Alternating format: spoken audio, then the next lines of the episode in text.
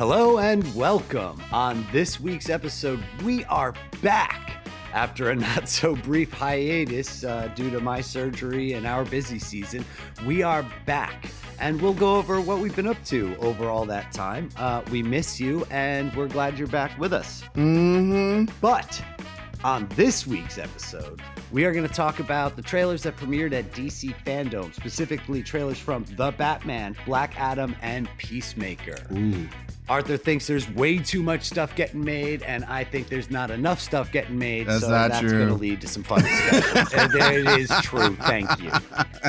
Also, we've got new stuff from Sony and Marvel, or is it Marvel and Sony? I think you got your Sony in my Marvel, and I think you got your Marvel in my Sony. Hmm. But I like the way it all tastes. Arthur hates it all, so that's again Hey! more of the same. and on stuff we know that you like and I like and Arthur likes and everybody likes, we talk what we do in the shadows. And of course, Woohoo! Netflix's huge hit, Squid Game. I've been standing on my soapbox talking about Korean death game horror and Asian death game cinema, and I'm glad the rest of you all finally coming along for the ride. So Mhm. join us this week on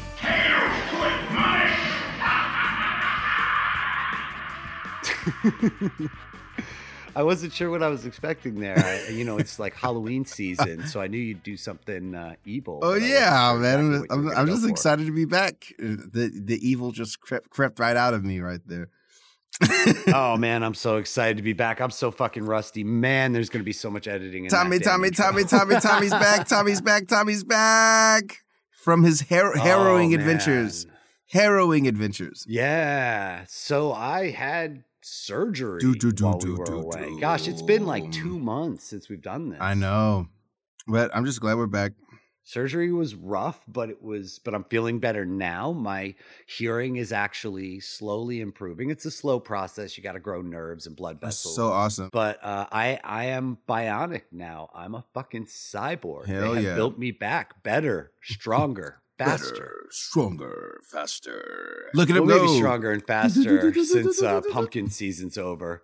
I always joke I get my beach body in November lifting 100 pound, 125 pound pumpkins for eight weeks. Mm-hmm. We'll we'll put it on you. And I was pretty skinny following surgery because you know you can't eat very much Yeah. and you feel like crap for about a month and Mhm. uh, a lot of weird side effects that I won't get into now. But uh, but yeah, it was something. But I'm I feel much better. The tumor's gone. Tumor test totally not cancer. Completely 100% not cancer uh, Fantastic. which is the best news. And it's starting to heal up. I got a cool scar from it. And what are you going to do? You move on, right? It's freaking awesome, man. I mean, I, I was pulling for you the whole time.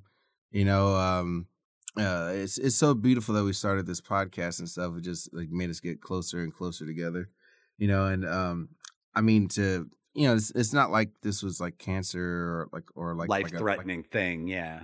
yeah, you, you know, you know, um, but still, like you know, it, it puts you out, and it just seems like you know you're so much better coming out on the other end of it because you you kind of experience like this this uh, hearing loss, and and now like the idea of it coming back, that's so fantastic, man. Yeah, it's pretty wild. Low frequency sounds are making me nauseous because I'm hearing them, which is Mhm. fucking weird. But like, I'm uh, headphones feel strange because it feels like uh, I'm not hearing out of my good ear because I am hearing out of my bad ear, which is it's just hard to explain because your brain gets so used to processing sound a certain way, Mhm. and then when you suddenly add this whole other sensor for that, it's it, it's a little disorienting, but it's coming back slowly, and I think Mhm. that's really helping. But I, I feel good. Um, I got good mobility in my neck now. The So tumor's awesome. totally gone. Awesome things, awesome stuff, man. I feel great. And now, following pumpkin season, I am just, I am jacked. Oh my god, let me tell you, I am in like fighting shape at this point. I'm slimmed down. My belt don't fit. It's just I can't get it tight enough, and Mhm. uh, and I'm ripped. I'm ripped from lifting pumpkins, and and you were doing pumpkin shit too. Yep, did a bunch of shows, like different gigs here and there. Um, yeah, it's it's it's been a harrowing experience to say the least. It always is. Yeah. It's always you always go into it feeling so like ready and and everything's going to be great, Mhm. and then you get bad around. And I I go and I see a lot of my friends have pumpkin events and pumpkin stuff. Uh, friends with the folks at the Bronx Zoo, Sue and Mhm. Andy Gertler. And as well, uh, there's a great YouTube show called Carvers and Creators, which, if you're listening to this and you know us, then you should be watching those guys, Paul Mhm. Dever and uh, Matt Harper, both of whom I got to work with in Chicago this year. Amazing artists, Mm. amazing sculptors. But like, it's always harrowing. You always finish it up, and you're so happy when the last pumpkin gets done and Mhm. the last thing gets done, and you finally get home after that final gig. And you never do as many as you want to do. You never make as much money as you'd like to Mhm. make. It's nobody's in this for the the fame and fortune. The best people in the world I know at this shit still lose money most years. And so you do it cuz you love it. Yeah, that's the artist life. It is. It is. But we still love it. We still love Halloween. Did you did you go out trick or treat? How old is your daughter now? If, She's uh, 11. That's not too personal. She's 11. So we're, she's still trick or treating. Yeah, she she dressed up as one of the agents of Squid Game. oh, that's awesome. yeah, but I gotta send that's you. I gotta send you uh, the video of her. Oh, I want to see that video so bad. That's amazing. oh yeah, she she Um, loved yeah, that. we uh Rachel and I were both surprised that there weren't more Squid Game costumes. I think it came out just too close to Halloween Mhm. for Spirit Halloween to put something together. Oh yeah, I mean, so it's it's one of those things where you have to order order it from a place where it's gonna take thirty days to show up to to your house. you know, like a lot of times you have to order these things like specifically from overseas or whatever if it's not at Spirit. Oh yeah, yeah. There's design time and there's there's you know lead time on it, and this thing was just a huge phenomenon. Sort of at the end of summer, beginning of fall is when it broke and and broke records for that matter. Yeah, I, But, I gotta um, I gotta say I was pretty proud of my daughter. She has taste, man. Like that she would pick that as a costume. You know, I don't know if an 11 year old should be watching Squid Game. Yeah, I didn't. I didn't, I didn't do it. Her mom did, but you know, the the damage had been done. the damage had been done. Nah. I I asked her, Yeah, "You, you let her watch Squid Game?" Oh, she's just watching it. I was like, oh, "Okay," but still, I, I, you know, I can't say nothing. My my aunt was secretly showing me like, you know, Frank Henenlotter films like Basket Case and Brain Damage. Yeah, I mean, you I know, ten and eleven. So I it mean, is we're what it we're freaks though, you know, like we can handle stuff like that, but you know, it's not for every, it's not for every kid. Oh well. I guess uh, I guess so. She saw it and she enjoyed it. Yeah. and, you know, certain she's she's a adult oriented scenes aside. Yeah, she's a freak like me, so she's kind of always like zombie stuff since she was like little. That's awesome. Yeah. That's how you do. That's how you do it. Mhm. That's that that was me too. That's my mom and my mom supported that, you know, with all of her Halloween love and that's why we love this time of year so much and why getting Mhm. to make stuff for Halloween and whatnot is is so much fun for us. I got to make three pumpkins this year and I might make a fourth one. It's I still got one on my porch. I know it's November, but I'm thinking about what I want to do with it. Hmm. Yeah, I still got four pumpkins laying around. I was gonna still make some art with them, you know, just for my social media. Right on. Yeah, Yeah, we got some we got some extras. Somebody wanted an order and it was all last minute and they're like, "Oh, we got to get it done by this." So, all right. And then once we finally were like, "But here's the price." They were like, "Nah, we're good." yeah, I thought this was a collaboration. yeah. so, yeah, offers to collaborate to make pumpkins for things. Nah, son, pumpkins cost money. Sorry. Mhm. but yeah, so other than that, just getting ready to finally have some time on my hands and get to watch some of the stuff that uh, I've been excited. I don't get out to the movies during pumpkin season, and certainly not following my surgery. I didn't get out and do much of anything, so I missed. I've still haven't seen Shang Chi. I still haven't seen uh, Venom uh, two, which you know I know we'll talk about a little bit more later. But there are a bunch of things coming out that I am Shang-Chi. going to see. Shang Chi was I fantastic. know, I know. I'm, I'm going to see it. I'm going to see it. I swear to God. hmm I was really, really surprised. Really surprised because the trailer sucked. the trailer sucked for Shang Chi, but the movie is so great. Really? I thought the tra- I thought Awkwafina looked fun, and I think that the dude uh, Simu Liu looks the part. I don't know. I think like I thought the trailers looked good. I was excited. Abomination is coming back, and I know you don't want to spoil nothing for me, and that's fine. Yeah. Uh, so don't. I know Wong is going to be there, so Mhm. I'm excited to catch it. I just literally, I think I've had this is now my third day off since the season ended. Yay. So, so yeah, so I'm gonna get out and do things. I'm gonna get out and see stuff, but Don't forget, don't forget James Bond. you know what? I can I just be honest? I don't give a shit about Oh, James okay. Bond. Can I say that the same way? The same way that like when I when I mentioned that bit on Star Wars, and you're like, I'm tanking this right now. Fuck this conversation. I'm like, fuck James Bond. What I will say, what I will fucking say is Pierce Brosnan looks fucking good in his DC trailer. mm-hmm. Which one? My dude looks amazing. Uh, for Peacemaker. oh yeah, I forgot he's in that.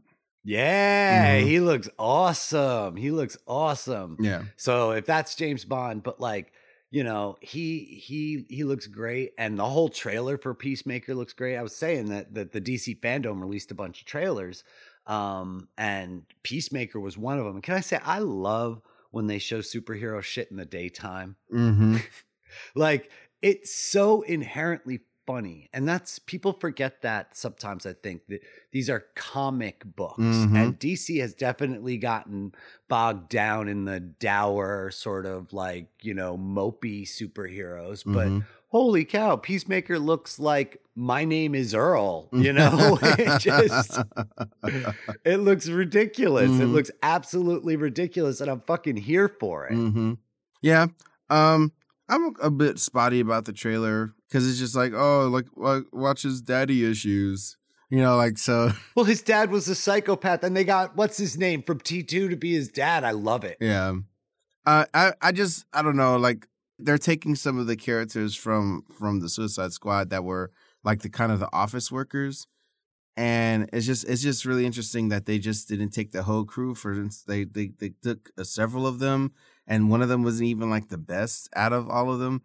And I just I don't know what they're doing. Um, but you know, John Cena is really good as the character, so Well, that's what it is. It's a John Cena comedic vehicle. Why pay all that money for more notable faces or names when you just need John Cena? And I don't know who the guy is in the all black costume who's cracking Deadpool esque jokes through the whole thing, but I love him. yeah. I think he's great. yeah, he looks interesting. You know, so like, yeah, I mean, if if they're going for that sort of uh that Deadpool energy, it should, it should be good. But I, I, I just, I still think like get like a really strong supporting cast, because like that big tall guy, he just he wasn't the best in that movie, man. No, You but know? they're also they're young and and they're gonna build and they're gonna grow their chops. And one of the ways to do that is is by virtue of a television show. And we haven't seen much of them. They might be better than expected. And hopefully, You know, I don't expect them to be poor. I mean, I'm saying, yeah, they could have they could have thrown a little bit more money in, got a few more faces, Yeah. but I think it's a comedic vehicle for John Cena. And if these guys can support and support well, then I'm I'm here for it. I just want to see it. It looks good. It looks fun. Mhm. Um, Black Adam was another interesting one. Uh, they did like the whole intro from The Rock, where he's like, "I I've been working on this for years, and I love this property." And then they give you like the little intro business, and they Uh, straight up kill a guy right off the bat. I don't know. I feel like that intro is pretty cheap. Like for for everything they're saying, this is the most epic thing I ever worked on. Like you, you, you they kind of just shot that for the trailer. you know, like the, Yeah, but it's so early. The fact that they have anything at all ready to go, it's still it's still. I'm just saying though, for post for saying what they're saying, like this is the most epic thing you never seen anything like this before. Check this out. Well, what's he gonna do? He's gonna be like, well, you know, I know that uh, Fandom came out. We're only two months into editing, so we only have a little bit. So I hope I hope you guys like it because I think it's pretty Uh, good. it's just like, is that the fucking rock? Don't no, oversell it's it. The rock. Don't oversell it. He's not. If that's He's what like, you're yo, gonna I'm show. Black Adam. Let's watch 10 seconds of the movie. I'm about to straight up kill a guy. yes.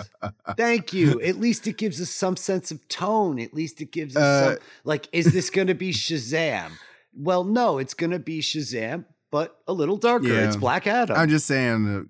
Uh, I, I already said it. Like, I mean, the way he presented it is we're gonna see something we never seen before. What we got was something that was on a soundstage, and, he, and uh, just like lifting this guy up, and you know, it just, I, I, it's, it's, a, it's a little disappointing, you know. You know, like oh, oh, he killed a guy. Yeah, we know he's gonna kill a guy, but it's just like I was expecting something that just looked like, you know, a little bit better than that. oh my God.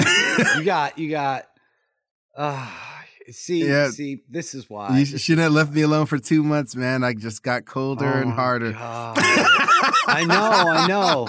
And now and now we've got to talk about Batman, which is the third big trailer to come out of that. I hated it.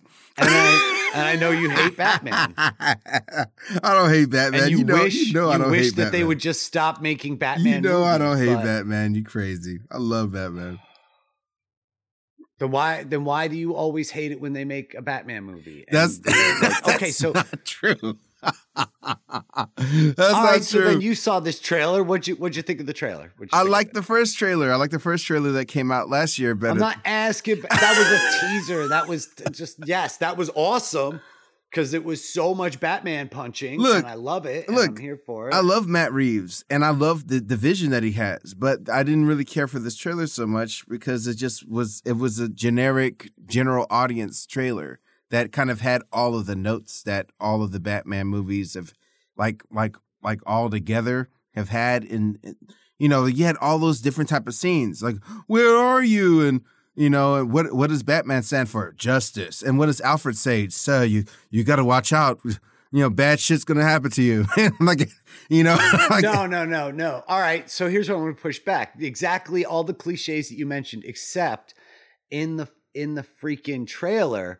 What do you stand for? He doesn't say justice. He says vengeance. it's the same thing. What? the- Come on, bro. That's it's either justice no, or no, vengeance. sir. No, sir. Justice and vengeance are totally different. But, but I'm saying he says No, wait. Justice is slapping the cuffs on the criminal and taking him to jail, and vengeance is beating that criminal so that he never walks right for the rest of his life. Tom, what I'm saying. Those are different He's things. either saying either two of those things. That's that's that's all I'm saying. And look, look, like I said, the, I'll give merit to this trailer because it looks fantastic. That that last shot of Batman walking slowly towards Penguin upside down was a, a badass shot, you know. But Colin Farrell, who's like completely unrecognizable in this as Penguin, he's playing the character different, and he he's giving uh not Tom Sizemore, Tom Wellington.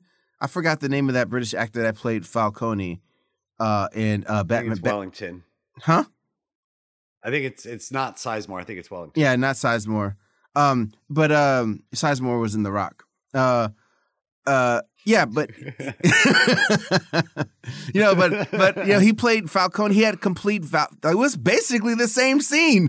Falcone is in the car. He's like, "Who the who the fuck are you? I'm Batman." hey, hey, hey, I do the New York accents right. Who the fuck is this guy?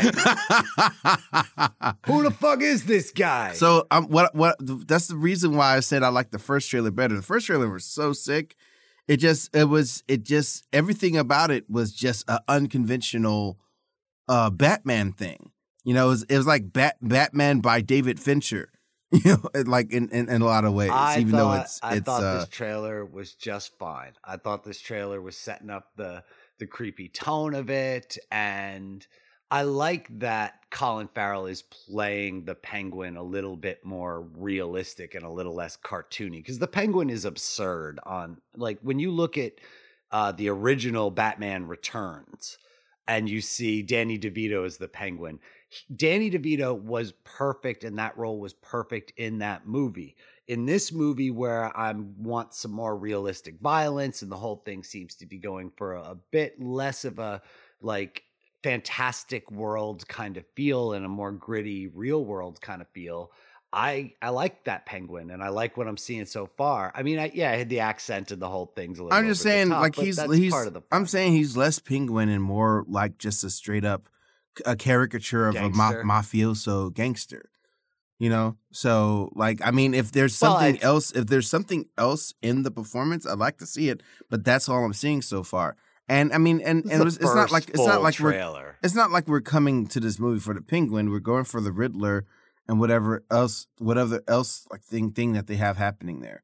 You know, he, he's kind of he's kind of like the Falcone of this, like I mean, just how Falcone was served in Batman Begins. He's just like you know the the first dish, basically. You know, Sure, sure, sure.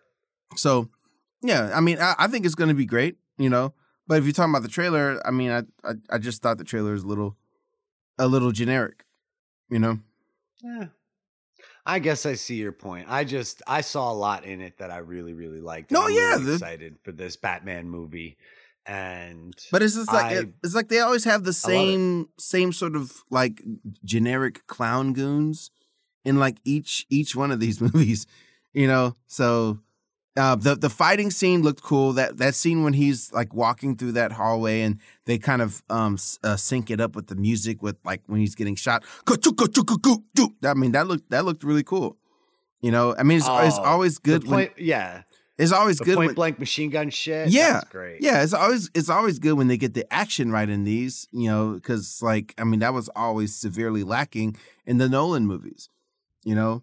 Um, the set pieces were great in Nolan movies, but like the hand to hand stuff was always whack. Uh, yeah, I know? didn't see. I want brutal Batman. Yeah. I do. I want the absolute because Batman is a fucking maniac, and I want to see maniac Batman. Yeah, the last time we got that was in Batman versus Superman when Zack Snyder really got to do that warehouse scene. That was like crazy. It was awesome. It- Mhm. I mean, but the only thing is, it almost felt like there was CGI involved with it. I mean, and honestly, that's Mhm. probably the way to actually do Batman. But like, it, the more you can make it come across real, the better. You know. So Yeah, and that's what it looks like in this movie. Is a lunatic, and just eh, I want to watch him just beat criminals to a pulp. They say criminals are afraid of him. mm-hmm, I want to see why they're afraid. mm-hmm. and I think this movie's going to deliver that. And I love Robert Robert Pattinson. This like at this stage in his career is so much fun. He was crazy in The Lighthouse. Mm-hmm. I, I need to. See, I need to see Good Time. Did you see Good Time? Yeah, I haven't seen that either. oh yeah, I gotta see. no, I haven't seen Good Time either. But like what he's doing now is that he took all that Twilight money and he's just like, I'm doing whatever the fuck I want. and- Credit to him. Credit to him for doing it. So I I'm excited for this. I'm excited, you know, for Peacemaker. I'm less excited for Black Adam, but I'm willing to take a flyer on it. Mhm. Um, and then the last trailer that really caught my eye is the new one from the Sony Marvel verse, uh, Morbius, which is clearly referencing and tying into Venom, which came out recently. I haven't seen it, but uh, I did have the end credits spoiled for me. So, spoilers for anybody who really is like waiting. If you haven't seen Venom 2 by now, you're probably just going to catch it on HBO Max, and you don't mind if I spoil the end credit scene, but spoiler warnings. So, did you, have you heard about the end credit scene from Yeah. uh, Venom 2? Ad nauseum. Ad nauseum. So yeah, so we get Venom suddenly transported or whatever to a world where he's watching the J. Jonah Jameson broadcast from the end of Spider-Man: No Way Home or uh, uh, Far From Home. Far From Home. So clearly, those universes now touch, and then in the Morbius trailer. We get multiple references to Venom as well as uh, references to Spider Man in the graffiti. And one point, he's walking down the street and you see a, a graffiti pictured of Spider Man with the word murderer painted over it. So clearly, Well, He exists also, in the same Vul- world. also the vulture. well, all right, yeah, I didn't mean to bury the lead on that one, but yes, we see the vulture as well. So clearly, clearly we have we have the vulture, we've got Spider-Man, we've got multiple references to Venom. So Sony is done playing coy with this. Um, I also thought it was really funny because the trailer opens with like him looking is like Morbius, where have you been? We've been expecting you for months. No one's seen you. And I was like, that's a great commentary on the fucking movie. Morbius, where have you been? We've been expecting you for months. Years. I know, right? This movie, this movie feels like it got sucked into the same black hole that ate the New Mutants movie, and and nothing good escapes that black hole. So I am Man, it halt- it halted skeptical of what this movie's going to be. It's cra- it's crazy what the landscape of this year was supposed to be because so much of the stuff that came out this year is supposed to come out last year. You know? Yeah, Yeah, it's it's crazy. And everything get, keeps getting pushed back and Mhm. moved around and morbius kind of got lost in all that shuffle but i gotta say i don't hate jared leto like in what i'm seeing of him of the role like i, mean, feel don't- like Jared Leto feels like morbius this has been Jared Leto's decade, man. like the same t- same time same time Matthew McConaughey had, had the McConaissance. Like uh, like Leto has just been grabbing everything up, and you know, like I mean, you've seen him in the Versace, not Versace. Um, uh, was it Versace? Like the might have been the movie that he's doing with Lady Gaga. Like they're all like uh like playing uh, oh, Italians. Yeah, yeah, yeah. Yeah, he looks yeah. amazing in that. He's he's playing a caricatured like older Italian gentleman, but like it looks like he's about to soak up another a supporting nod. You know. Yeah. Um. But yeah, but that's that's the thing. Like he's just killing it. You know. Now my only thing with this is um, and especially like a lot of the Sony stuff, like like they're always screwing everything up. You know because like I mean, this looks good, but it's just like who's the villain? like what? You don't get a sense of who he's actually fighting, and it's the same thing with the the first Venom. So of course they give give him Carnage, but then like for some reason he's transported to another world. Now I didn't see any of these movies, you know, for good reason. You know? oh, for good fucking. Venom is fun. It's just fun. And I've been reading the reviews of Venom versus Carnage, and people are saying that it's a straight up comedy and that they're here for it and that it works. Mm-hmm. That's what the reviews are saying now. I know we got to take all the reviews with a grain of salt. Yeah. Eternals. But we definitely we definitely can listen. If there's enough people saying the same things it might be true. And a lot of people are saying this movie is funnier than they expected it to be lighter than they expected it to be. It's a PG-13 so it's not an R Well, I saw the and other I saw the fun, other and they're supposed to be fun. I saw the other reviews, and they seem to be in line with what I uh, uh, uh, thought about those movies. So there you go. I guess there's enough opinions to go around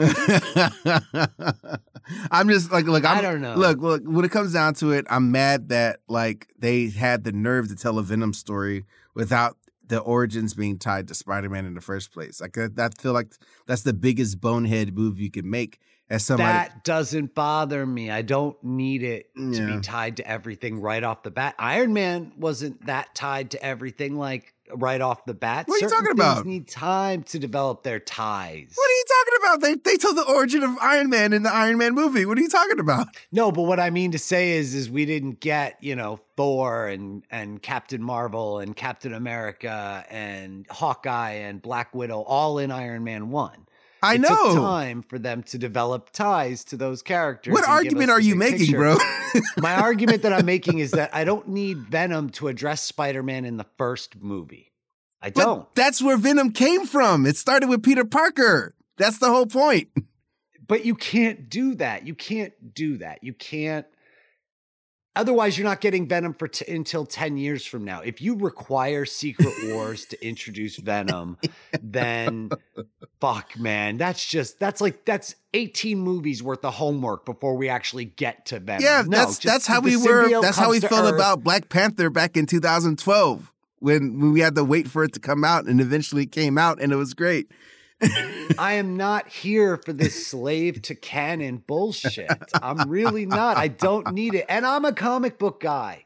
And I'm a comic book guy. And I love canon and I love when they give us the freaking stories, but I don't need every hero on earth fights the Beyonder. Spider Man's uniform gets torn, goes into what he thinks is a uniform machine, but actually it's some kind Tom. of alien Tom. bonding machine. Excuse me. And then, and then he finds he has superpowers, comes to Earth, but finds that it has some kind of malevolent effect on him. He tries to separate from it. It bonds to Eddie Brock, and now we have Venom. I don't Okay, need listen, that. listen, buddy. What reason would Venom ever have any reason to want to deal with Spider-Man at this point? you give them a reason. There, there, are these things out there called writers, and what Oh they do is God, they figure Tom. out reasons. oh my god! Venom exists. Spider Man exists. Ooh. They come into conflict. Now they have If that's the case, he might as well have the same amount of intensity to any, just any character. It's like this, Sure, once you give him narrative reason, Dude. I'm not. No, I, I refuse your that's some ass Yes. backwards Once writing, you bro. Give, No, no. Once you give Venom narrative reason to come into conflict with the character, then they have conflict. That's like saying, why did Venom fight Carnage? Well, if Carnage had just turned into a symbiote and sat at the park and ate ice cream and handed out free gift cards to fucking Arby's, then there would be no conflict. That's not the same thing, man. Like but the fact is, he then goes use that power to murder people, and now Venom feels ways dude, about it's things. it's far We're just asking why Venom feels ways about bro, things. bro, it's it's far easier to come up with the concept of of there being a, an an antagonistic adversarial thing between uh two symbiotes. You know, like like that's that's that's pretty clear and easy. Like that's I'm I'm I'm, I'm saying Venom. The whole idea of Venom is rooted with Peter Parker. To take that away is just pretty ridiculous. It's not. You just give him a different reason. You just give him a different. He didn't have to What's be suitable- bonded what's suitable- Parker and then feel rejected by him. what suitable reason blah, blah, did they blah, give in. Venom? Well, we haven't gotten it yet. We just know that they exist in the same universe by the post-credit Okay. scene. So, and I haven't seen the movie, but what I'm saying is, you have Venom do a thing. Here, I'm gonna write it. Venom's doing a thing. Spider-Man doesn't think that the thing that Venom is doing is right. Venom thinks that killing criminals is okay. Spider Man thinks that killing criminals is not okay. All right. So then Venom, while killing ki- criminals, comes into conflict with Spider Man. Spider Man somehow manages to apprehend Venom and turn him over to, I don't fucking care, the Avengers, the Fantastic Four, whatever. Spider Man captures Venom. He gives him to the government. The government experiments on him. He breaks out, and now he's like, fuck Spider Man. Boom. Fantastic. You don't even need Spider Man to torture him. He gets tortured by the government and he blames Spider Man. Fantastic. Moving on. And that's five minutes. That's five minutes. Now they don't like each other. That's all you need. You just need them to not fucking like each other. Venom is violent and flies off the handle. Blah. Sony, I got your man right here. Right here. it's not hard. Venom wants a thing. Spider Man wants the opposite Venom thing. Spider Man stops Venom from getting the thing. Venom hates Spider Man. And plus, now you've introduced the thing. So Fantastic Four's ready to go. Bravo, sir. Stop being such a slave to cancer. It's okay. It's Oh, now I'm a slave? oh, fuck me. oh, this racism's killing me. Oh. Speaking of racism, I know you haven't seen it, but we are going to delve real quick into not Arthur's gaming corner, but Tom's sporting corner. Corner, corner, corner, I'm corner. I'm going to talk about the World Series. We just had the World Series. And um, man, was it such a clear parallel to the state of things in America when you can literally root for fucking nobody. Yeah. Did you watch any of the World Series, Arthur? I know you don't care about. So what? This is what I saw the World Series. I, was- I was with my friend having some dinner at BJ's, and she's like, "Oh, look, they're playing." I looked. Oh, oh, it's baseball. Yeah, it's the World Series. Oh, wow. That's what I saw of the World Series. Awesome.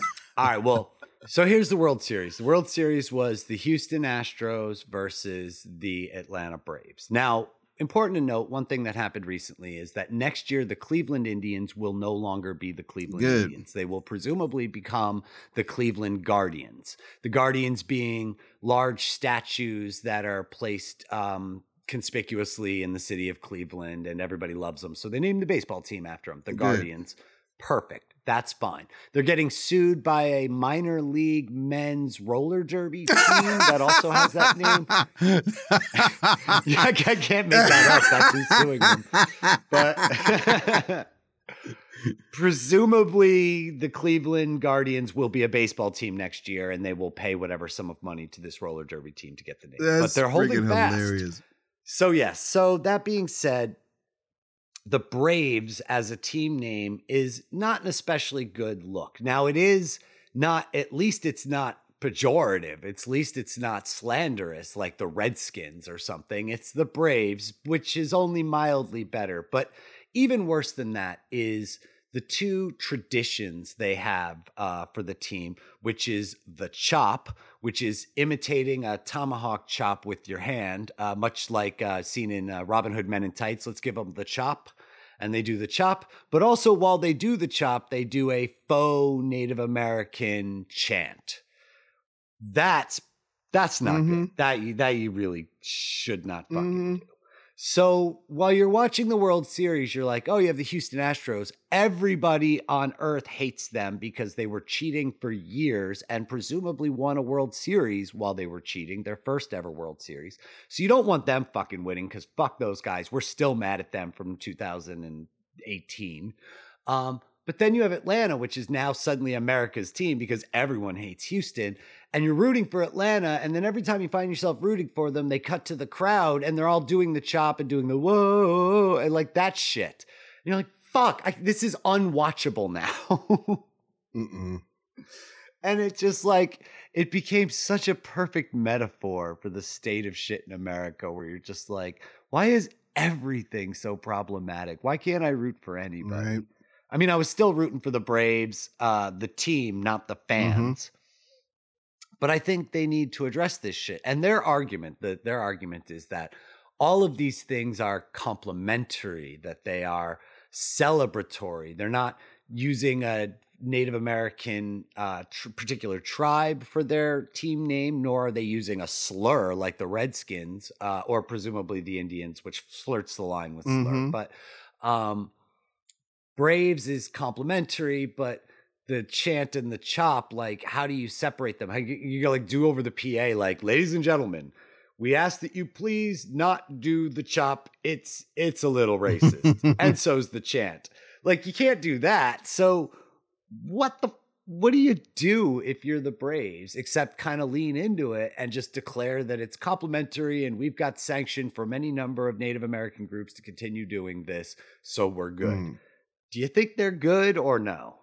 Um, I mean, no. Like, I mean, like, like there's uh, there's all sorts of different things you could do for a chant. Like the the like the racial insens- insensitivity is such a just a cultural thing for America.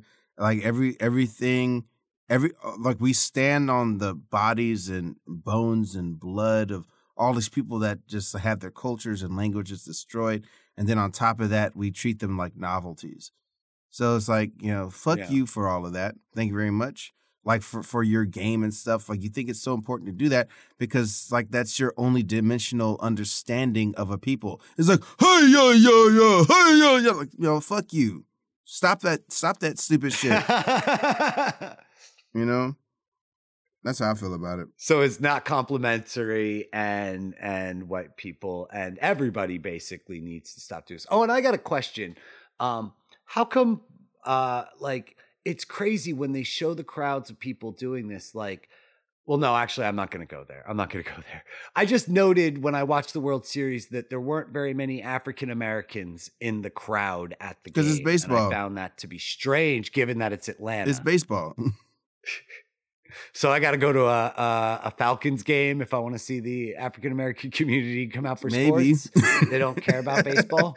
I don't. I don't see. Like I'm sure there's like a, a, a, there's like some percentage of black people like baseball, but it's not not typically something something that you see like a large group of uh, black people at.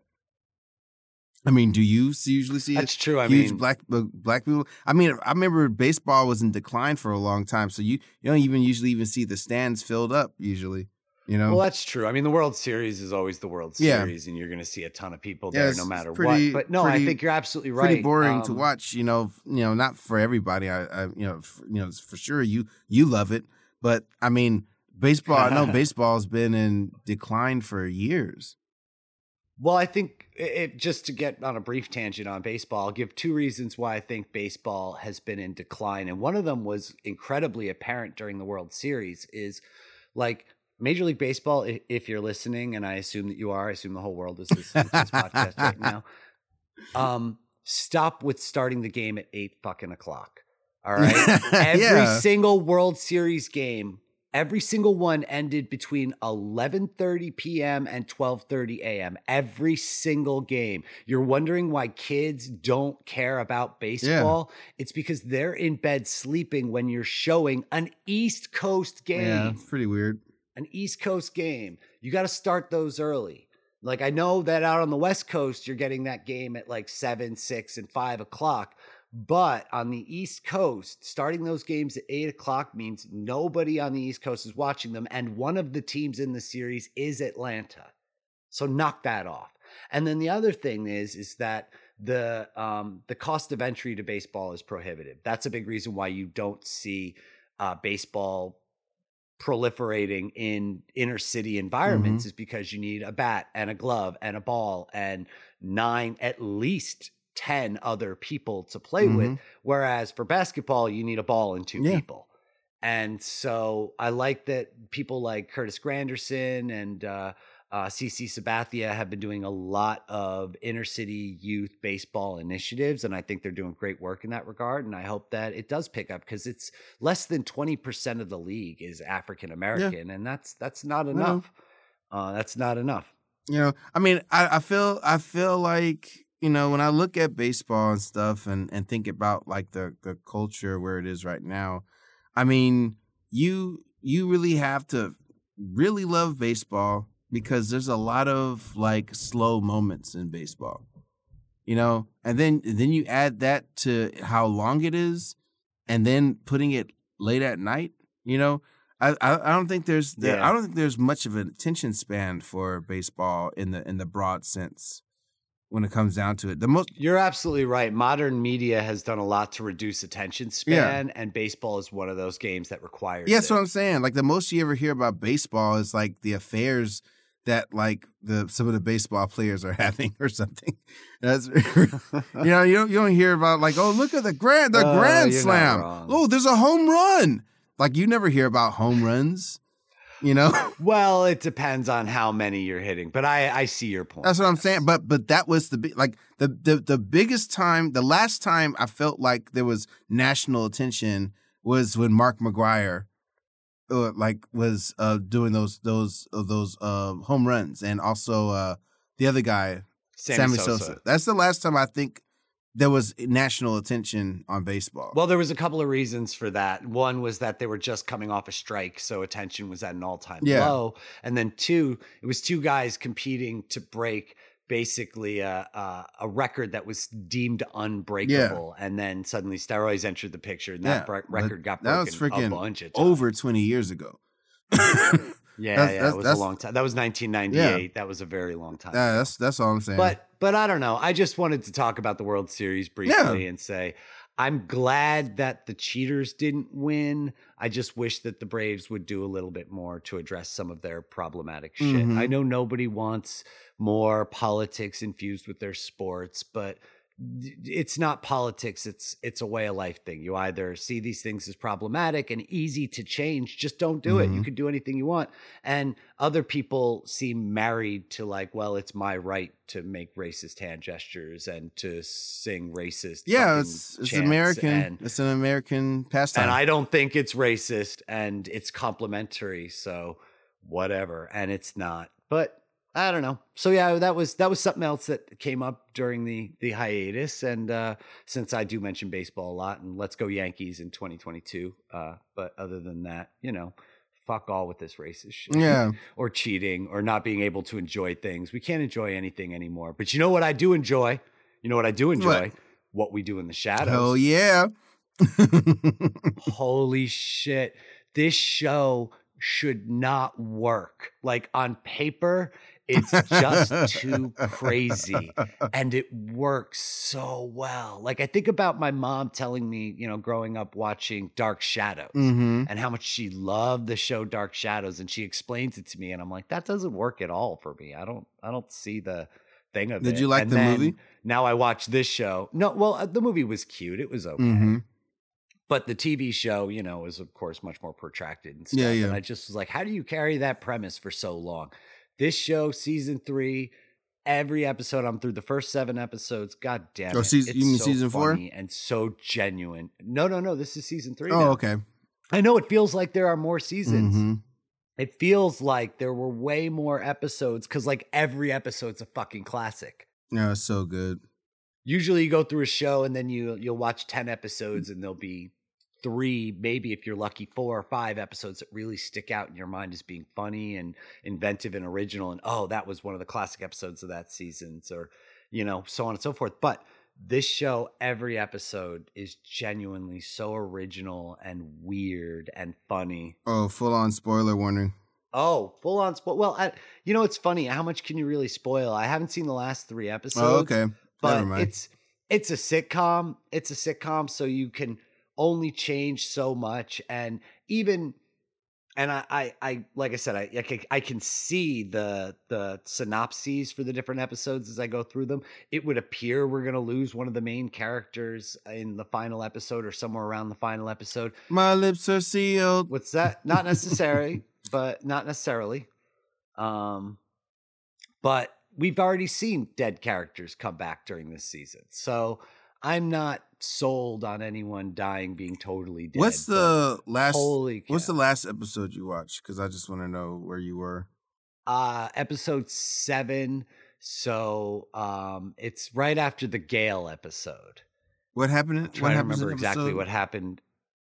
Well, episode i think episode six is Gale, and then episode seven. I I watched seven episodes at once, so they're all like blurring in my head. I don't know what the last thing I saw was. Well, I'm I'm gonna talk about some of the I'm gonna talk about some of the early episodes then because so the I think it's the second episode when they they it's either the first or the second episode when they they travel to like uh to the wedding and they they change oh, they yeah, changed yeah. the intro song. That was so great when he let in. yeah, it. yeah. Oh man, that was so good. and then uh the, so like the guy that was getting married, I, I forgot he was he's basically a friend of Sean, neighbor Yeah, Sean. yeah, yeah. And he's gotten so much more screen time because the superb owl. Yeah, yeah, yeah. So funny. Yeah. So it's it's cool that like the, he got to carry on to a couple episodes and stuff. And his whole thing about selling what was it, pillows or a mattress? Selling guy pillow. yeah, yeah. yes, yeah. the, that, yeah. the way that whole scene ran, ran together was so freaking comedically genius, man. Oh, so much of it. and just him just doing stupid things after they gave him the brain scramblies in season 2 Mhm. and now he's like i bought too many of these pillows and i love see i'm a new yorker but even as a new yorker the they've got the accent for staten island down so perfect and the affect and the behavior of these guys like you're you're not from New York and you've never been to Staten Island, but I'm telling you, it's they fucking nailed it. It's so perfect. And This is what folks on Staten Island are really, really like, and it is what they fucking sound like. I promise you. I think I think the standout episode is uh basically where they're hunting that demon. And uh like it's just such a Yes. bug nuts episode. And, and my friend Doug my friend Doug Jones, he's he's I, I love anytime he gets to really I mean, he's been really coming to his own. Is that Doug Jones in the suit? Doug Jones no, Doug Jones plays the Baron. Oh, the right, right, right, right. Yeah, yeah, yeah. He's the Baron that Yeah, who's Ar- carried around half a. Baron for the whole episode. Yeah, Yep. yeah. but it, it's just like um, you know, he went for years like them dubbing over his voice and him not being Mhm. able to speak or just being drowning in makeup and stuff. So you rarely get to see him either act without makeup or being able to just really perform while he's in makeup. So like his Baron character is so great. He's also killing it on that Star Trek uh, show as well. You know, so I'm so Mhm. happy for him every time. Oh, I've always loved Doug Jones. Oh, yeah. Ever since shit, Hocus Pocus, you know, his first big break. Oh yeah, I mean he was one of my idols. I couldn't believe I was able to work with him on my first movie. But like so, but I love when he uh plays Baron because it's so funny. He's so funny as a character, and just that that whole the whole the way that when you when you see that whole group of characters walking down the street, there's such a weird ragtag group of characters. This little And it works. Yeah. And it so works. and it shouldn't. Nothing about this show should work. And yet everybody gives such a genuine, earnest performance the you know, the the episode where where Nandor where they have the cloak of uh of duplication and so basically you have the actor who plays Nandor having to pantomime everybody pretending to be him. I can't imagine how much fun that was to shoot that episode. How just weird and and just just so much fun that episode is. I couldn't imagine shooting it. It must have been a great time. Oh, what's the what's the name actress that she's like she's like their confidant for the for the vamp- vampiric society. Oh, Kristen Schaal. Uh, yeah, know, Kristen Schaal. Like it's so great because like she's so good as a regular. Yeah, they yeah just totally now. made it regular.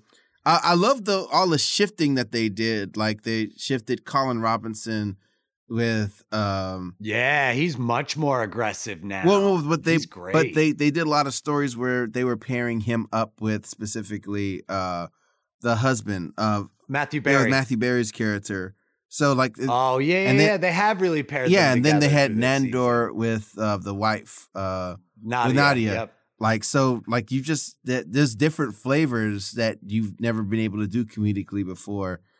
And they were so just so smart to do that you know? They really are breaking the dynamic of of who's usually with who. Mm-hmm. and now you have like the two sort of dopey ones off getting into trouble together mm-hmm. and then the two more serious ones who are also dopey trying to run the vampiric council which they now lead by virtue of the fact that Guillermo has killed every other vampire on Staten Island.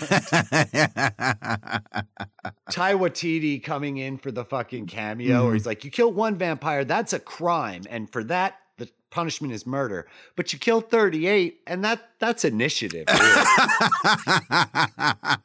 so good. It's so good. Oh my god, man. It's just so it's just brilliant. So fantastic. So I can't wait to catch the last three episodes. Yeah, I can't wait till you do. We got watching that show. We got to talk about that next week. Uh, um, if if you watch those, if you happen to watch those the rest of this week. Oh, I'll definitely catch those by next week. I'll catch those by the end of the day. I did. I did want to quickly talk about insecure. Yeah, insecure Insecure just came back out. Oh, there's another show. Yeah. yeah, Insecure is a show that by Issa Rae about like a like a thirty something and black woman. Like you know, it's it's it's it's basically based off of her YouTube series that she started uh, over ten years ago called uh, "Tales of an Awkward Black uh, Girl." Right on. And um, so but and it's it's in its uh, I think it's fifth and final season. Um, either fourth or fifth or final season. So that just started. I'm excited about that because um like a lot of it takes place in Inglewood and when they tell LA stories and uh, LA movies and stuff, you always see downtown or it's Hollywood or some g- generic LA, you know, area. You know, and or if they're doing something like this about the hood, you know, it's Compton or whatever. They they rarely show Inglewood, and Inglewood has always been like this spot where there's a, like upward mobility for Black people. And like what I love mm-hmm. about that show is like they black people always look so damn good in that show. And they always like make Inglewood look so good too. Yeah, it's it's true because like they light black people correctly on that show. You know? like they rarely ever uh, say what? That's a that's an interesting specific that's is are black people not lit correctly? No. I'm a white guy. I don't. I don't know. I, I, just, that's what I'm telling you. Hair. So tell me, tell me about lighting black people. Well, that it's been a problem since they've you know started like photography. anytime you, you know with the, with the exposure and stuff, it's been a problem since photography. Yes. anytime they took pictures of black people, it'd be this black blob. You know, when it comes down to the exposure. Fair.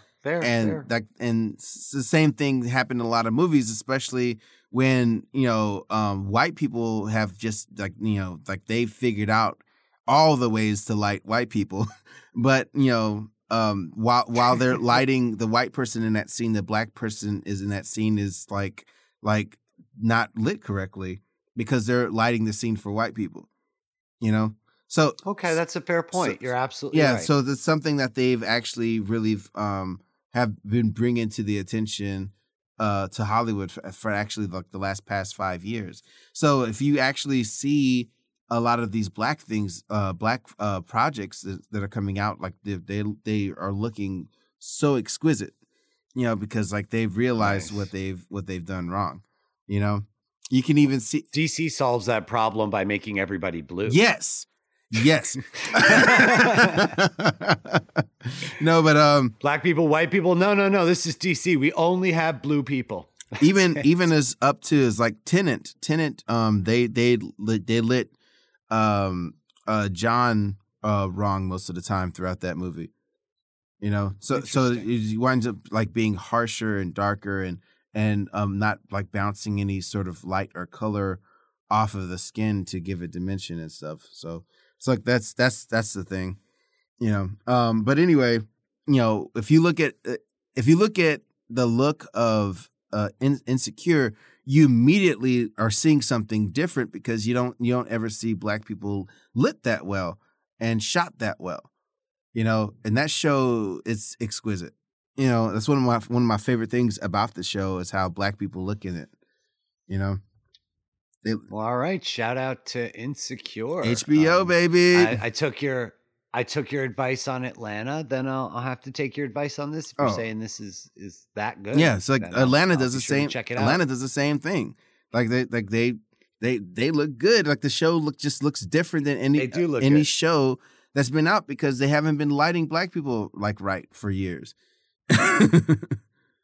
Well, all right. Oh, so yeah. I like it.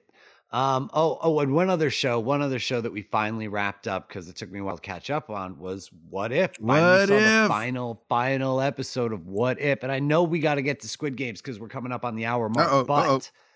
but but what if quick shout out to what if oh yeah we talked a bunch about it um it also looks great and if you haven't seen it and uh, you want to watch movies that are going to come after it it's apparently going to be required viewing pretty, pretty much. I mean, but what's great is is also going to have a second season.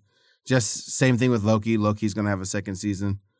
Um, uh, nice. I think I think What If was great. I mean, I, I, I, I loved that Marvel was able to um, you know have have the freedom to do a bunch of stuff that they couldn't just like easily and freely do in the movies.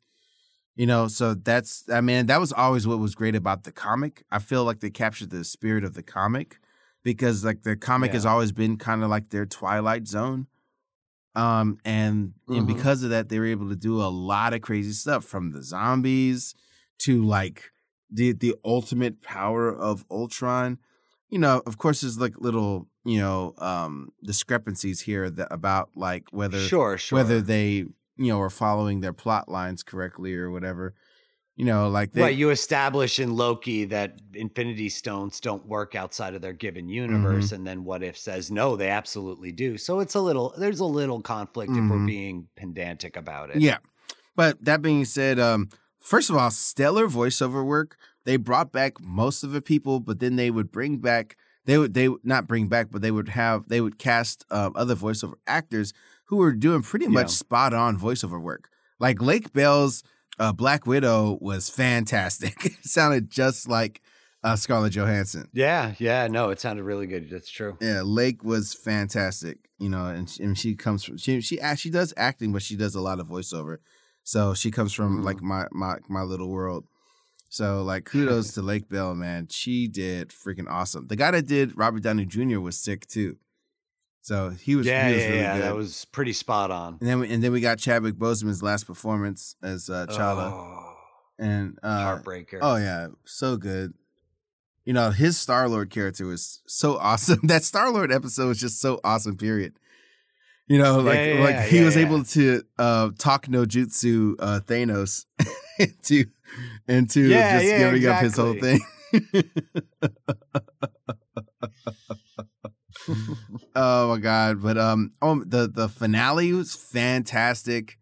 You know, getting to see uh, bringing everybody together to fight Ultron. Yeah, multi-dimensional Avengers or Guardians. Mm-hmm. you know, what have you. And then, of course, bringing along Killmonger because the Watcher had already foreseen that he sh- needed to betray them and that, that that would be the way the conflict would actually end. Oh, yeah. Uh, speaking of Guardians, just a really quick tidbit I forgot to mention. The Guard, I just started playing the new Guardians of the Galaxy game yesterday. Fantastic story, yeah, graphics, everything. And I also started playing. Even though you can't be multiple characters, it's fine. I got. I, I thought it was going to be a problem. Right on. I, I mean, I would would have loved that, but the way they do it is you feel like it's like they're constantly talking. So it's like even though you're constantly doing Star Lord, you get to control the other characters in other ways by ordering them to do things. But like you, Oh, right you just feel like you're part of the group because they're constantly talking and stuff. Like, well, it's like really cool. And uh, awesome. and uh, also Resident Evil 4 on VR just came out on Oculus Quest, and that's crazy. So uh, I just wanted to say I forgot to mention that in tidbits. I could imagine that a VR Resident Evil game would be terrifying. I remember the very first Resident Evil game scaring me when I was younger. Yeah, it's crazy. Like legit, like sitting in a dark room. Oh, yeah. middle of the night. Oh, my just God. The glow of the TV. Yeah. and those dogs come out from behind the damn wall. You're like, no, God damn oh yeah, like remember that first scare when the the dogs break through Yeah. the glass window? Yes. I screamed my ass off. Holy shit! Oh, but that horror shit is great. And that makes a perfect segue into our final topic Squid Game. Squid Games. Squid. Games. If I hear mad people calling it Squid Games, uh, is pretty funny because um, while we were in Chicago, Rachael did a Squid Game jack o' lantern, which you can see on Instagram at Rachael Kolby at R A C H A E L K O L B Y. oh yeah, it looks fantastic. It, and people run up and like you'd see these eight year old kids, Squid Games, and you're like, why are you watching that? Dude, it's the design of it, man. It's it's like the, the design of that show and the Fucking colors are so compelling and enticing.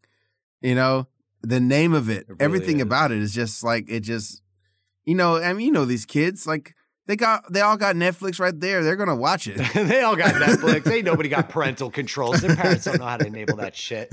And they're watching Squid Game.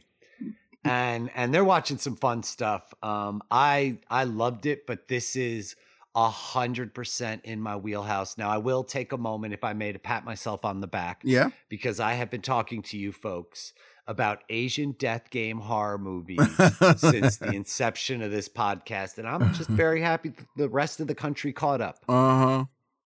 Yeah, it goes I goes all the way back to shit. Battle Royale. That I mean, battle royale is the is the great granddaddy of them all. Mhm. But you have uh, you got two werewolf game movies. Mhm. You got Death Bell, dude. As the Gods Will is fucking amazing, and now trending on on Netflix. You're getting Sweet Home, which was good, and Alice in Borderlands are showing up. Mhm. So.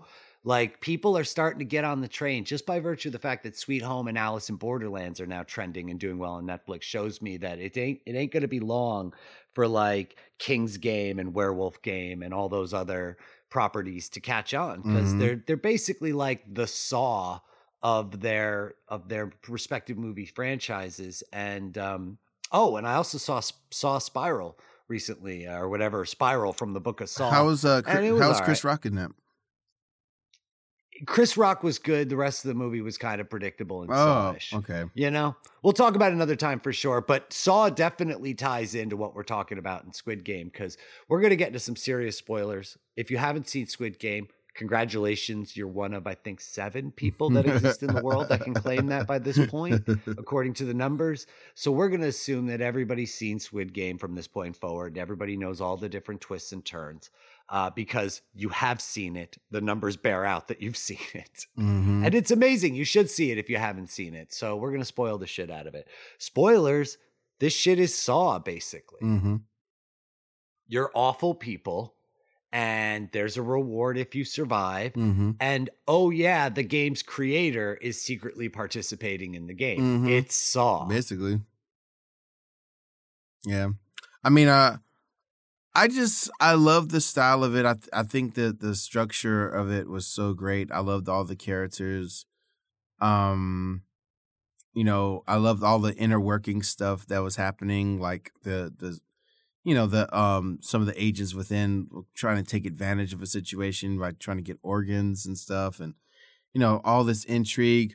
The only thing I feel like didn't really Mhm. pay off that much was the detective and his brother. Yeah, well, you know what's interesting is that apparently that was not in the original script in the original storyline and Mhm. it was added to to give to give length to it and I think it shows um that it was added to give length because you know, you know immediately once the detective becomes that vital to the storyline that it is his brother that's running the game. Yeah. I mean, Rachael and I called that in way early in the episodes that that's no surprise. Now his brother fucking straight up murdering him and then tossing him in the freaking bay and getting back to work. That was a surprise. But their whole storyline, yeah, it was predictable and it it felt a little fillery, but I did like the tension of the will he won't he get caught. And I think that it was a brilliant way to give us some of the rules behind what the freaking, you know, shape face mask guys, you know, the triangle, circle, square folks, like, what are Mhm. their rules? How is that structured? What's the hierarchy? That could have all been a fucking exposition dump, and it wasn't. It was so much show, don't tell, and I Mhm. was so fucking here for it. Yeah. I just love all the characters. I love the Nor- North Korean girl. Oh, yeah, number 67. I watched the dubbed, um, and I, I really loved that performance. But um, I, I started rewatching it, um, with my girlfriend because she doesn't like dubs, and um, Mhm. and I kind of watch wish I watched it in Korean. so I might I might I might have to watch the whole thing again. All right, so actually, I want you to elaborate that. I'm going to take a moment and listen quietly because I actually I heard so much about this perspective and I don't know exactly what it is. So the thing that I know is that a lot of people say watch it subtitled, don't watch it dubbed because there are words that you can't express or things that are different and that it is the superior version is the subtitled version versus the dub version. I've only watched the dub version. I have not watched the subtitled version. Can you elaborate on why people feel this way as you literally just expressed that opinion? So, uh, especially I teach a how to draw anime class, I, always have to be involved with. Um, every now and then it comes around this argument about dubs versus subs. You know, um, because some people take this uh, this route of superiority um, when it comes down to, you know, like you know, I I prefer the original language and I can read you know you know like some people some people and then like um then dub people they feel offended because you know it's just it's like it's not like i that, that i can't read i just i just want to not read and enjoy the the movie you know so that that winds up being kind of the the the the the, the point of um frustration between both of those parties. So the other thing though with um if you're taking something by the original language and it's actually um translated correctly, there are going to be certain things that are communicated differently versus if you dub it because when you when you're dubbing it you're you're writing something that will more or less fit um what what the characters uh, physically you know physical movements of their mouth you know so a lot of things do get lost Oh. in translation you know So if a more accurate translation does not fit the movement of the mouth, then you just water it down Yes. so that it fits within the available time span. yes basically because you know like of course there's some words like that's why they make that big joke when uh, when somebody's just like moving their mouth like uh, for like seven seconds and then they say hi fair. That's fair. That's fair. That's 100% fair. All right, so so I could definitely see that being a severe limitation of it. So that Yeah. makes perfect sense. So and and you felt that the sub version was superior. No, no, that's that's the thing. I I, I listen to the. I prefer dub because I'm a I'm a visual person, and I don't want to like have my time looking up and down. I want to see the performance, and especially animation. I want to watch the animation. But that being said, there are kill. There's some killer actors out there that like Mhm. like like there's nothing that compares to their performance especially if they pick like shitty uh uh dub dubbed actors because that's that's definitely Fair. a thing too where it's just like like there's no way the the western performance can compare to the eastern performance but then it, and it goes back and forth because then there's like a lot of Yeah. great freaking dub actors like you know so that being said that being said when I, I i really preferred the voice of the main actor his original voice you know before but you know like Oh. versus the dubbed voice which was which was fine i, I really actually enjoyed the dubbed performances but now now i now i do want to hear um the original uh uh vocal performances Well, shit, you've convinced me. I'm going to go back and watch it again, but I'm going to read it. Uh, Rachael feels much the same way that you do. She's like, I want to watch the movie. Uh, it- this, it's the looking up and looking down and looking up and looking down really like distracts from the visuals of it. And Yeah. this movie is all about the fucking visuals. This Mhm. thing is in fucking Technicolor. Mhm. Everything is bright. Everything. You are going to get to see absolutely everything. And this juxtaposition of violence over a childlike setting just works perfectly. yeah yeah So good. Yeah, it's really good. Um, I, I'm curious as to why he got red hair at the end of the movie. Yeah, I think it's supposed to be transformative that he is he is changed by the experience. I don't. I, I didn't get that. Um, I mean, it could also be that, you know, a callback to the beginning of the show where he picked red.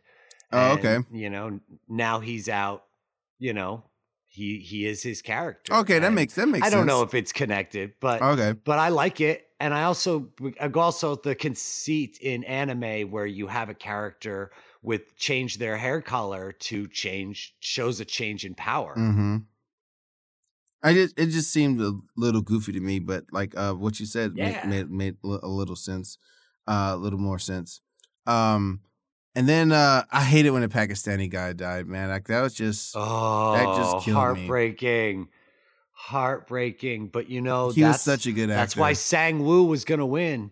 That's why, oh, he played it so well. The Oh, yeah. actor uh, was Rama Valori, hmm who played Ali, and he is amazing in this, in Mhm. just, you know, his his growth and his change. And then at the end, just his childlike see that there was something Rachael brought up that was interesting was that we don't know from this performance and it might be more elaborated on in the subtitles if he is simple or like cognitively deficient or if he's just naive.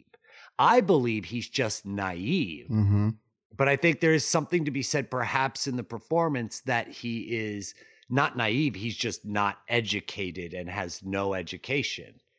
I don't know. Um, the- I feel a little different. know. I feel a little different about it because you can see at a bunch of different times that he's not naive. You know, um, like he just was putting all of his trust in somebody that he thought was helpful to him, because because the guy Mm. was helpful to him. So, you know, if he was helpful helpful to him at that one point, why wouldn't he be helpful again? And then you know Yeah. he's in he's in this place. He learned how to speak uh, Korean you know, Mhm. to go and try to get work. I mean, I feel like this is kind of the uh, a, a hard spot for a lot of immigrants going to another place that you know that they're getting used to or not, you know, um, and you know, kind of having a lot of hard times. I mean, that's that's what I saw with the character. The guy so deftly tricked him, and it's like it it. I think anybody could have fell for something like that. You know, he only tricked him because he had earned so much of his trust uh, by that point, That's- not that's- because he was inherently naive. yeah, that's what I saw. That's fair. yeah. That's fair. I see know, it. because like I, I, he just had a lot of heart and he was sharing, and and that was that was a whole jacked up thing about it, like which which even led our lead character to going with the old man in the first place. He he, you know, in that situation, he knew he didn't have a real shot, but he was like, you know what, I'm gonna go with this old guy, and Well, the old guy was trying not to get picked. He was trying Yeah. not to get picked, wetting his pants, and then the whole thing before it comes time to pick a partner. He he actually like as pathetic as he looks physically, he made himself look even more pathetic and out of it. So that uh, the hope would be that simply no one would pick him, and then he'd get the free ride to the next round, which was going to Um, happen to whoever didn't get picked. I don't I don't think so because like I mean like I I think that all the peeing stuff, all the stuff was like connected to, to the sickness that he had. But he was gonna be okay no matter what. Yeah, I'm not sure. I, and there are some theories I saw online that he didn't actually pee on himself, that you see a water bottle next to him in a previous scene. And then later on, the water bottle is empty and he appears to have peed himself. Now, who knows? Maybe he drank the water and that's why he peed himself. But there's some theories that he was setting it up. The cancer stuff was real the whole time. Well, that's real. You know, that's obvious. So, real. I mean, the only time he was in real peril was the um the uh the the the tug of rope thing. You know. Oh, but here's the thing. Here's the thing. Another good Easter egg that somebody pointed out going frame by frame through the movie. Every single person on the tug of rope team has locks on their wrist shackles except the old man. If they start to go over, he would be able to free himself. It was a little tiny fucking detail. Everybody else's shackles have visible padlocks on them. His shackles have no locks. Wow. Wow. Yep. Oh, that's crazy. So he, well, well he there you go. conti- well, he had a contingency. well, there you go, right there. That's what I'm saying. Like, you know, um, because it's so I mean, much little shit in this movie. I'm so just saying though, like when he got picked by the main character, it like he could have just easily rejected him, but instead he did it anyway because it's just like he really wound up liking this guy because of like how earnest he was, you know. and then and- that turn at the end. Yeah. Oh, When he oh. t- t- well, took took took advantage of this old guy, but it's just like I mean, you're in that situation, what do you do? It's like you're you're trying. You need to live. you need to Living live when this guy is you know looks like he's losing his mind you know it, but it, it's crazy that it wound up being kind of this morality play when he called him out on it you know you know Yeah. ultimately what was he trying to call him out on when he's running this whole game in the first place and he's cheating too, for that matter. yeah but i mean he still gave him a free pass anyway because of that because he just like right. liked him Right. anyway Oh man, and then you get down to just uh Jihan and Sang Woo in that brutal knife fight at the Yeah. end. So fucking good. So Yeah. fucking good. And of course it's in the rain because if you're if you're gonna do a final scene like that, it's gotta be in the rain. yeah Um the whole bit with the, you know, rich fat cats who pay to watch these death games Mhm. of course that's where that was going um and then that the former winner is now running the game is you know i think i think that's a fun little twist we all knew it was the brother but then finding out that the brother didn't die that he was in fact a former winner makes you wonder where all the other former winners are so It just makes you think about what what's actually happening around the world right now. Yeah, even when you look look look at um, you know, what's his name, the dude that had the island, Jeffrey Jeffrey Epstein. oh yeah yeah yeah jeffrey Epstein. yeah, like the he had his own private island. Yeah, Matt Lauer. he who- did crazy maniacal shit oh yeah, yeah, and I, I mean, rich people get bored. Like the the second year of being a rich person, you've done everything. You know, you know. So then, like, you're just gonna get a second yacht maybe or something but it's just no, like and I don't know that. I'm sure there are instances like this, or something like you know the Hunt, or any of these. I mean, shit, fucking Mario Van Peebles did it in Most Dangerous Game. You know, Mhm. like there's always been stories like this, and I think that it leads to a lot of conspiracy theory stuff, but.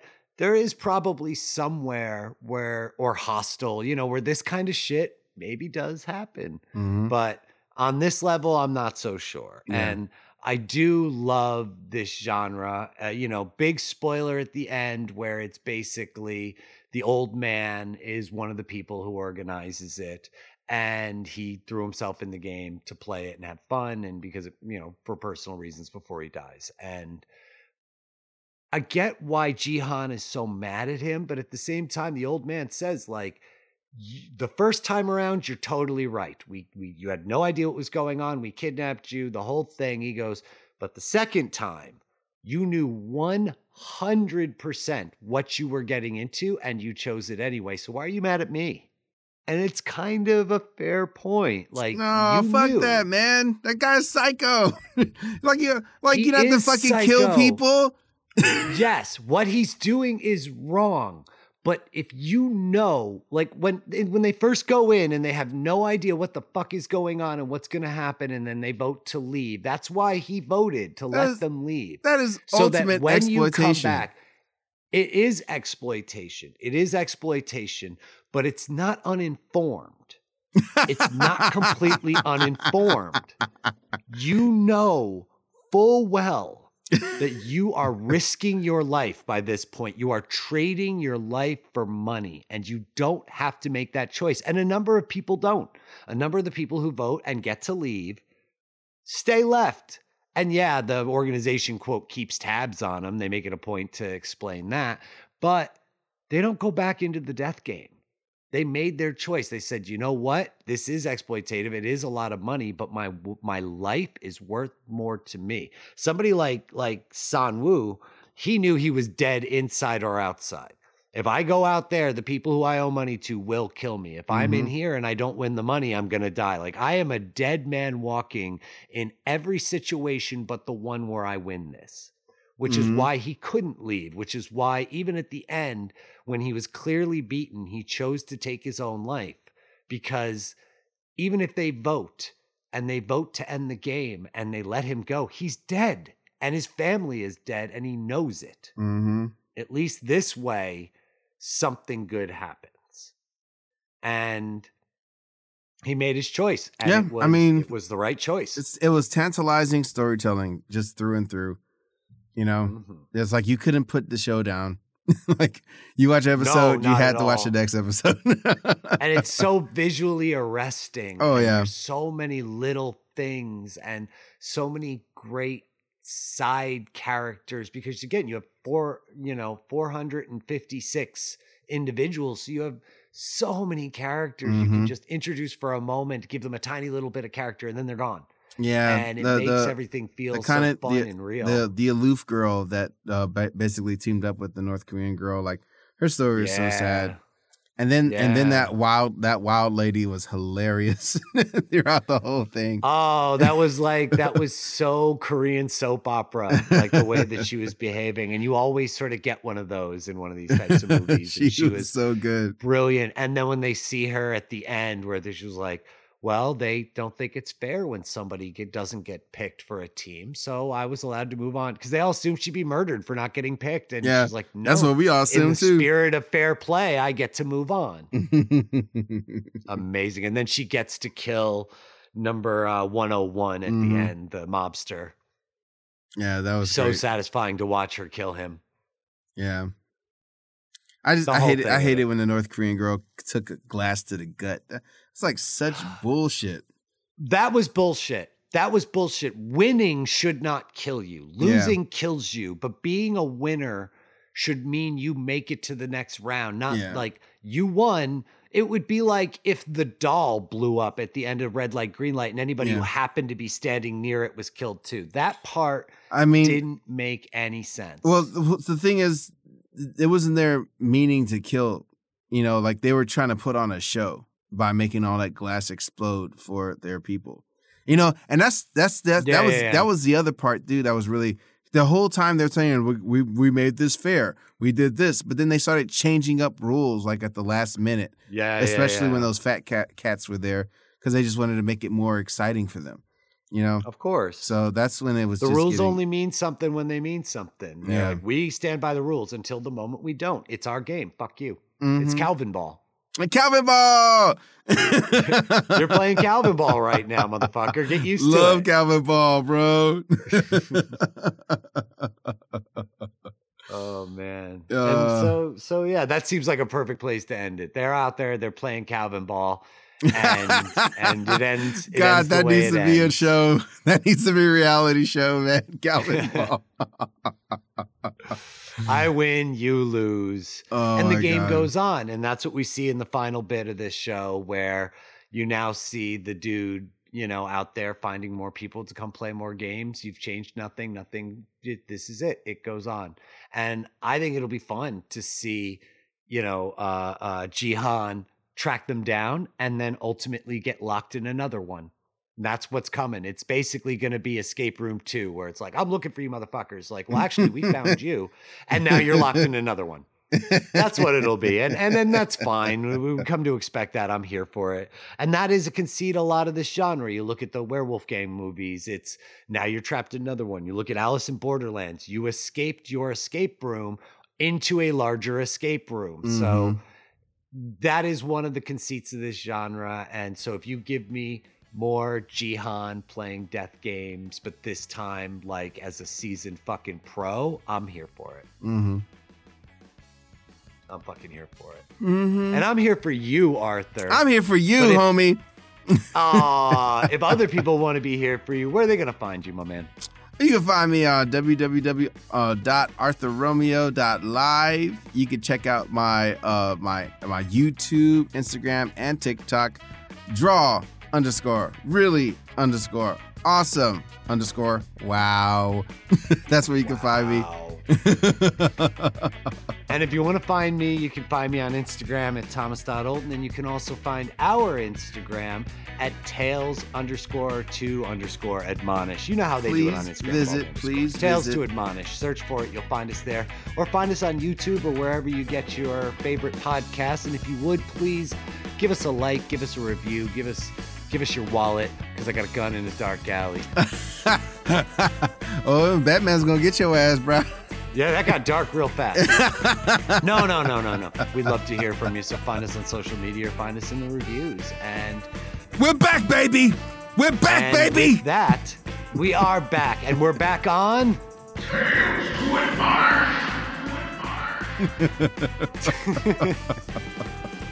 Love you guys. I always have to hold back laughing because I, I'm going to put an effect on it and I need dead air afterwards. So I'm Yeah. trying not to talk. And, and I, I don't know. God, that was fun.